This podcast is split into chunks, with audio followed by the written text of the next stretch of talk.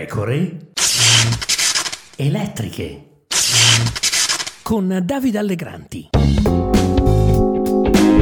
Benvenuti, benvenuti, qui Davide Allegranti, nuova puntata delle pecore elettriche. Il giorno dopo la cenciata ai ballottaggi, alle amministrative, PD e 5 Stelle iniziano a prendere coscienza del problema. Il destra-centro esiste, è solido, è unito, è qualcosa di reale. Litigherà pure al governo sulle riforme costituzionali, sui decreti, sulla collocazione internazionale d'Italia, ma quando si presenta alle elezioni vince e attenzione, vince pure ai ballottaggi, una sfida che dunque era prima solitamente difficile per il destra-centro, una sfida in cui solitamente Lega, Fratelli d'Italia e Forza Italia perdevano. Le vittorie di Ancona e Brindisi e le rivittorie di Siena, Pisa, Massa non sono frutto del caso e infatti, devo dire la verità, mi convince poco tutto codesto parlare di vento di destra che soffia forte. Non è che sta arrivando l'inverno per citare il trono di spade, il vento lascia intendere che ci sia qualcosa di incontrollabile, non gestibile che arriva dall'esterno e il vento non è merito di nessuno, nasce e sparisce, arriva e poi se ne va. La politica però non è così, la politica è controllo sugli eventi o quantomeno è il tentativo di controllarli.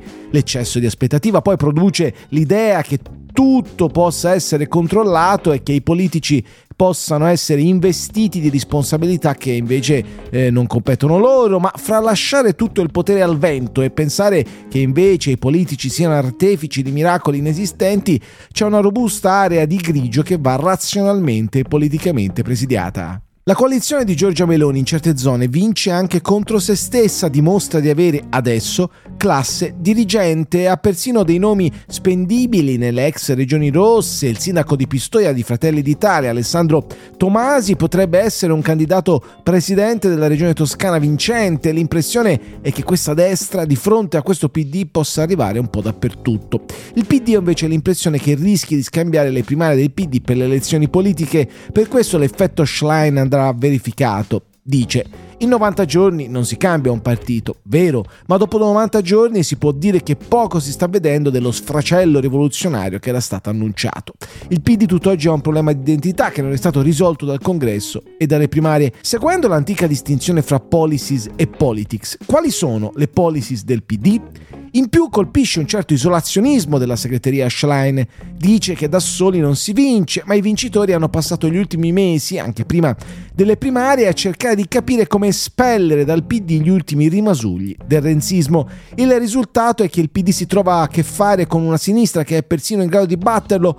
Il caso di Campi Bisenzio, provincia di Firenze, è squillante. Ha vinto la sinistra-sinistra insieme al Movimento 5 Stelle contro il PD che governava la città.